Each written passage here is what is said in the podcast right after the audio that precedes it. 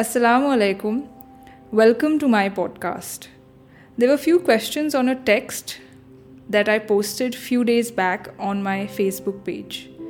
The text was about not turning fights and disputes into a matter of pride, as then they can never be resolved.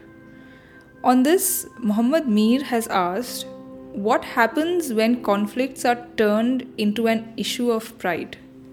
How can we stop making conflicts a matter of pride? Shazia Khan Chaudhary has said if someone has a misunderstanding in a conflict, I need to clear that misunderstanding. But if I agree with that person, he will continue in his misunderstanding. So I have to do everything to clear his point of view. Please explain this properly. I would like to begin speaking about this issue by recalling a recent incident that took place in Delhi in the month of April this year. This was an incident about a procession of a certain community which was passing through a locality, and this procession even passed by a mosque which was part of that locality. Now, there were many people who were part of this procession, and they began to shout slogans. And in their passion, many of them even said things which was offensive and hurtful to the Muslim community in that particular locality. Now, some of the Muslims in that area took the words of the processionists, the slogans of the people in that procession, as a provocation. They thought that the pride of Muslims as a community was hurt, and they thought that the superiority of their religion was being challenged by these people who were taking out a procession right in front of the mosque. And one of the Muslims I heard even said, one of the Muslims who was involved in a riot said that we cannot tolerate such sloganeering, such chest thumping that deliberately tries to put Muslims down and that intentionally wants to humiliate Muslims. We cannot tolerate, and therefore, we ended up starting a fight which escalated into a riot. Now, this incident, which was covered in the news, this particular incident was such that it awakened or it aroused or instigated the pride in the Muslims in that area. They became extremely angry and they decided that they couldn't let people from another community demonstrate their strength right in front of a mosque and speak insultingly of Muslims in front of their own holy place. And many Muslims in that area began to say things such as, How dare they say such things to us? Why should we allow them at all in front of our holy place? And we shall show them what we can do to stop them. We will surely teach them a lesson so that they cannot repeat such behavior again.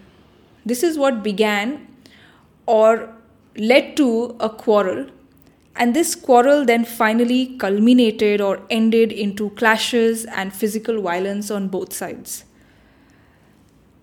Now, I wanted to discuss this particular incident that happened last month in Delhi because to me this demonstrates or illustrates what happens when in a conflict or in a tense situation we begin to be governed by our pride.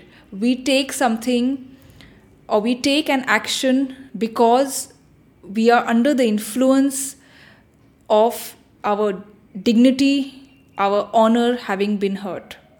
So, when conflicts are turned into an issue of pride, what happens is that you remain adamant about teaching a lesson to the other party, to the other side. You decide that you will not step back. You will not do anything which will show that you are lesser than the other side. And you are not ready to tolerate anything unpleasant that is said by people whom you have thought as your opponents. So if somebody says something provocative, you reply in a provocative manner. When you turn a disagreement or a difference into a matter of pride, then that makes you extremely adamant. You are not ready to change your stand. You believe that you shouldn't do anything that shows or portrays you as weak or less. You're not ready to tolerate anything unpleasant that comes from the other side. If someone says something provocative, you reply in an equally provocative manner. You return abuse with abuse. You return threats with threats. And you don't want to show that you are weak. So, initially, these clashes start with fiery exchanges between two sides. Somebody on one side says something disrespectful and offensive, and this instigates you, and you begin to react in exactly the same manner. And now we should understand what does Islam teach us in these situations wherein a dispute or a controversy can turn into a full scale conflict. What is the lesson that Islam teaches us? Islam says that you must not yourself start doing what the other person or the other group is doing. And the reason for this is also equally important for us to understand. And it is that the Quran emphasizes a lot on leading a purpose driven life. So you don't have to get distracted by incidents in which people are trying to push you to behave violently because that will distract you. It will remove, remove you from your track. So, what you have to do is ignore any kind of provocation and carry on with your work. And why this is so necessary is because if you react in the way that the other side is behaving, you will give them a chance to do something more. You will start a cycle, a chain reaction, because they have done something and now you do something else. And in response, they will again do something more. So you have to be the person to stop the conflict.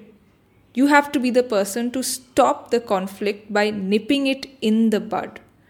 Don't even let it begin. Remember, you can clap with two hands. Nobody can clap with a single hand. So, if you avoid any kind of conflict by moving away gracefully from that point of controversy, then you're taking away the excuse from the other person to continue to behave badly. And if you don't respond to their offense, a time will come when they will themselves stop and they will withdraw from the situation. They will withdraw from doing what they have been doing because it is not leading to any effect. It is not leading to any kind of response from you. But if you react negatively, they will have the justification to continue their offensive behavior. So don't get offended, and no one will offend you. And this is what the Prophet peace be upon him, and the companions did at the time of the Hudaybiyah Treaty. History tells us that the Quraysh at that time, at the time of the Hudaybiyah peace treaty, did everything to provoke the Muslims into fighting. But the Muslims avoided all provocations. They did not allow themselves to be dragged into a battle. And the Quran described the behavior of the Quraysh as ignorance. And it says, don't respond to ignorance with ignorance, respond to ignorance with wisdom. And similarly, when people heaped abuses on the Prophet by addressing him as Muzammam, he did not get angry. Instead, he said, My name is Muhammad and not muzammam. So all the abuses of these people are not falling on me, they are falling on a person called muzammam, who is not me. And this response of the Prophet has a very great lesson for all of us. Because these days we get to hear a lot that people say when our dignity or our sense of honor is offended, we cannot tolerate it anymore. But the Prophet is teaching us that higher dignity is in avoiding and even laughing off such remarks that people make about you rather than becoming angry or losing your sleep over it. So, based on this, one very effective way of reacting when people took out their procession from in front of a mosque, instead of countering their slogans with slogans and instead of fighting with them over their abusive words, instead of getting angry at the offense that they had caused, Muslims should have gone out and greeted them. They should have shaken hands with them, welcomed them, and greeted them on their festival.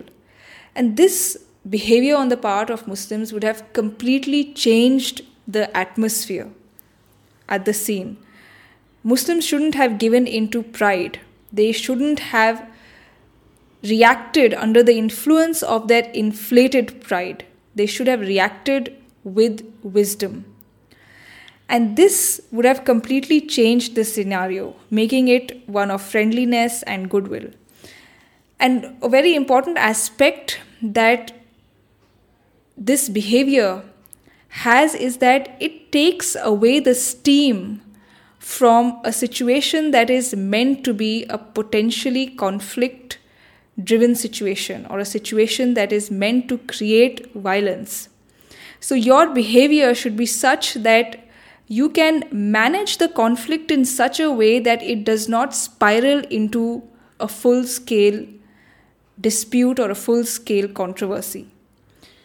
So, we have to take the responsibility of how the situation proceeds. And why such behavior is emphasized so much in Islam is that it helps in maintaining peace in society you will not only be able to peacefully fulfill your plans, but this will also help in maintaining a peaceful atmosphere in society. And one of the very important duties that we have as Muslims is that we cannot disturb the peace that exists in society.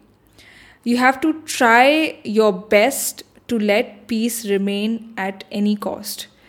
You cannot make your pride or your community's pride an excuse to turn violent, to do physical violence. You have to manage your hurt sentiments for a greater good.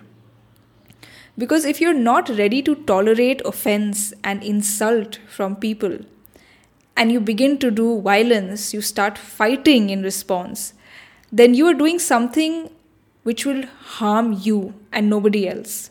Because in all of these cases, it has been seen that if you don't tolerate your insult and if you don't let your pride be controlled, then you will surely stoop into violence. And the end result of all this violence is that you and people of your community will lose their lives, property, and their means of living. So, if we tolerate someone's bad behavior in the beginning, that will help us in saving our energy for more constructive purposes in the future rather than wasting them in destruction. So, the idea is that whenever a conflict happens, when somebody begins to say things to you which you think are not proper, and you believe that you have to correct that person, that person has to be corrected. That person must not go about thinking what he has assumed about me. You make it an issue of your honor, your pride, and you want to correct your image before that person, and you are ready to take any drastic step for that. What happens is that you lose your peace of mind. A quarrel is resulted, and a dispute is what follows But if you don't make it an issue of correcting that misunderstanding, you make it an issue of maintaining your peace of mind, then in that case, you will not enter into a conflict. You will not enter into that dispute. You will let the dispute rest. Your concern won't be your self image or your self pride, your, your self respect. Your concern would be your peace of mind and the peace in your society. So, this is a very important aspect which I wanted to discuss because a lot of times what happens is we are not able to stop ourselves when somebody says something which to us is offensive to our community or offensive to our religion. We believe that we are being shown less and we cannot tolerate that. And under the influence of that pride, under the influence of that desire to defend the honor of our religion and the honor of our community, we go about taking steps that are ultimately counterproductive.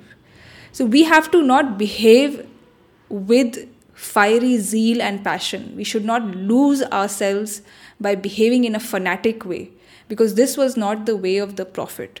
The Prophet's way was to give careful, considerate thought to a situation.